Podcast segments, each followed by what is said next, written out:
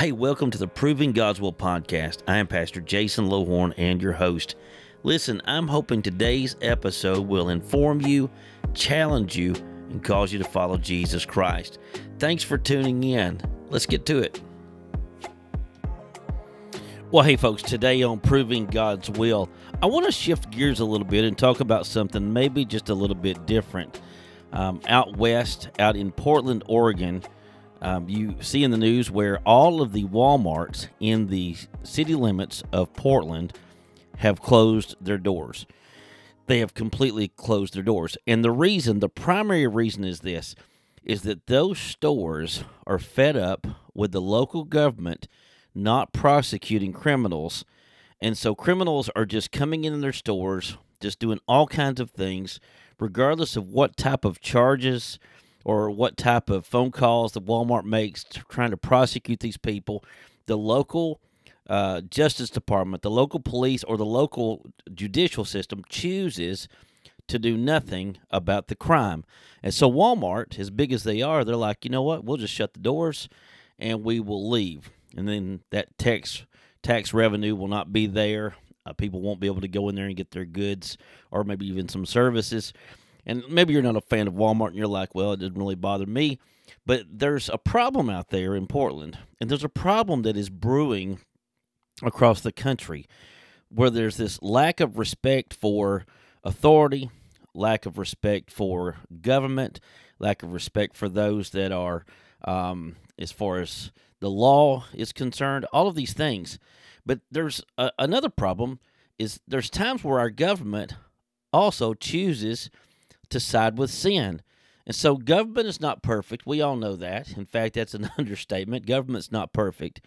But um, but today I want us to talk about what happens when the government chooses to side with sin. Now, up in Portland, it decided to. Uh, uh, the government said, you know, we're going to let these people just off the hook. We're not going to prosecute all these people. And so the local government there is siding with those that are breaking the law or allowing them to do it. They're facilitating it. So, really, what happens when the government does that? When I look to the Old Testament, I find an example here, and this is going to be a little bit of a difficult podcast. So, the content's disturbing a little bit today. But looking back over the last few chapters of Judges, you find an atrocity that takes place in the city of uh, Gibeah of Benjamin. You find a man threatened by a group of sexually immoral men. They wanted to take a, a Levite that had befriended this man and have their way with him. And if you want to take a look at Judges chapter 19, you can see that. Instead, they take the man's concubine and they rape her all night long and they bring her back to the door of the home where she's found dead the next morning. The man who owned the concubine, he um, absolutely is grieved in his heart. And then here's what he did. And listen, this is gruesome, I know, but he cut her up into pieces, placed each piece on a donkey, and sent a piece of her body to each of the tribes of Israel with a note attached.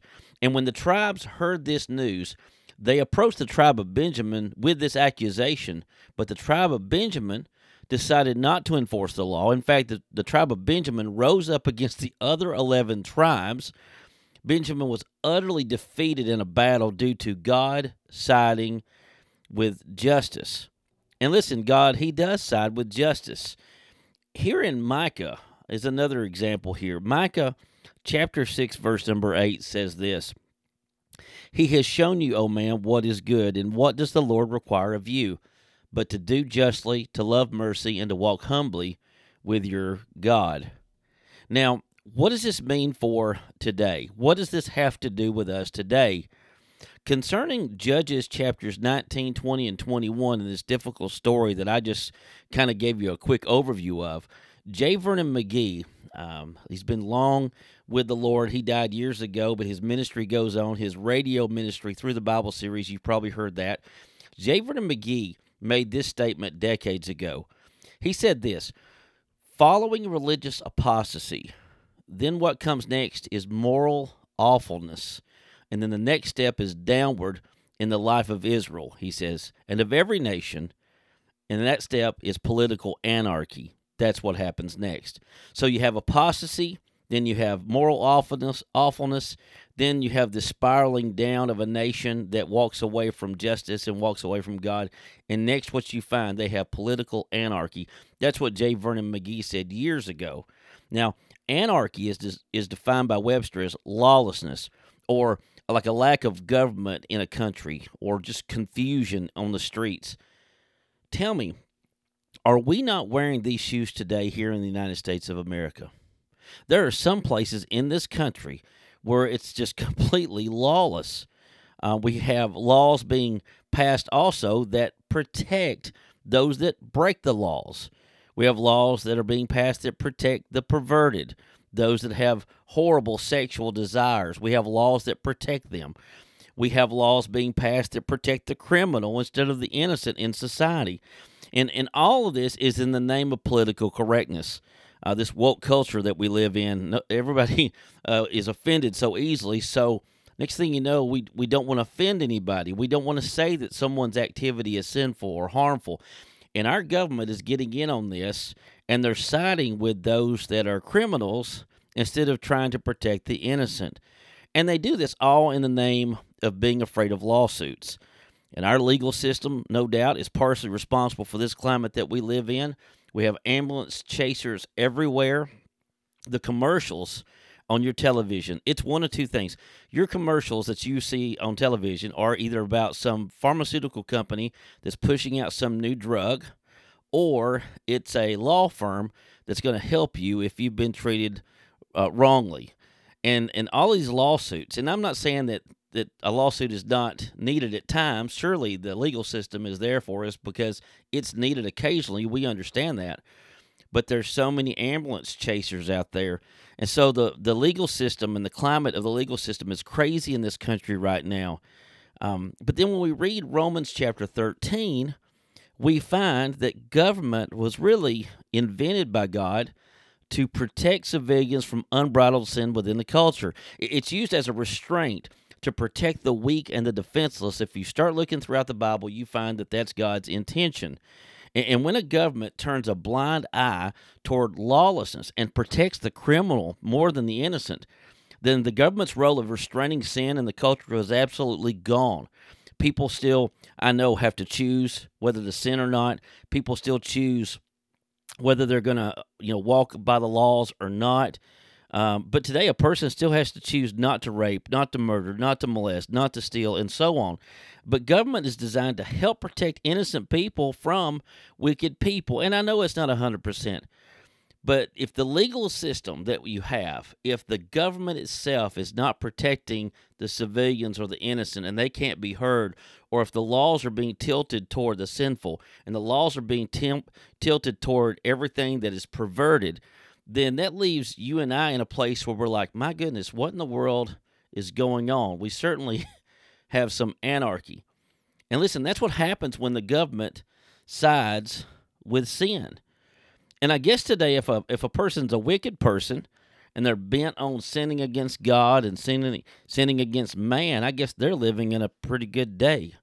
They're going to get away with whatever it is, and they have very little consequence for their sins.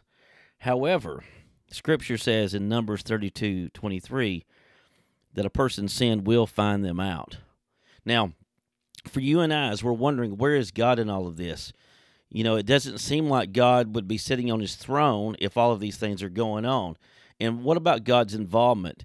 Listen, God is on his throne and God is sovereign. God is also, uh, he has his will, he has his permissive will. And we have to also remember we're living in a world here that's fallen. This all goes back to Genesis chapter 3, the fall of man, and this rebellion against God. It all goes back there. It all goes back to turning our back on God and trying to live our life our own way.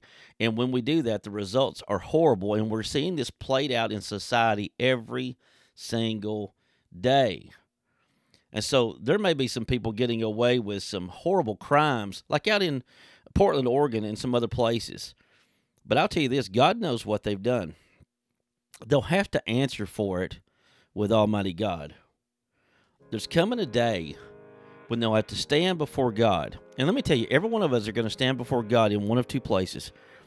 We're either going to stand before Him at the judgment seat of Christ as a, as a believer and give an account for the stewardship of this life and ministry, or we're going to stand before Him at the great white throne judgment as a lost person, and we won't have an answer at all.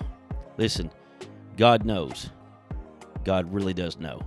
Listen, thanks for tuning in today. Uh, join us again. Share this podcast with a friend if it's been a blessing to you. Take care.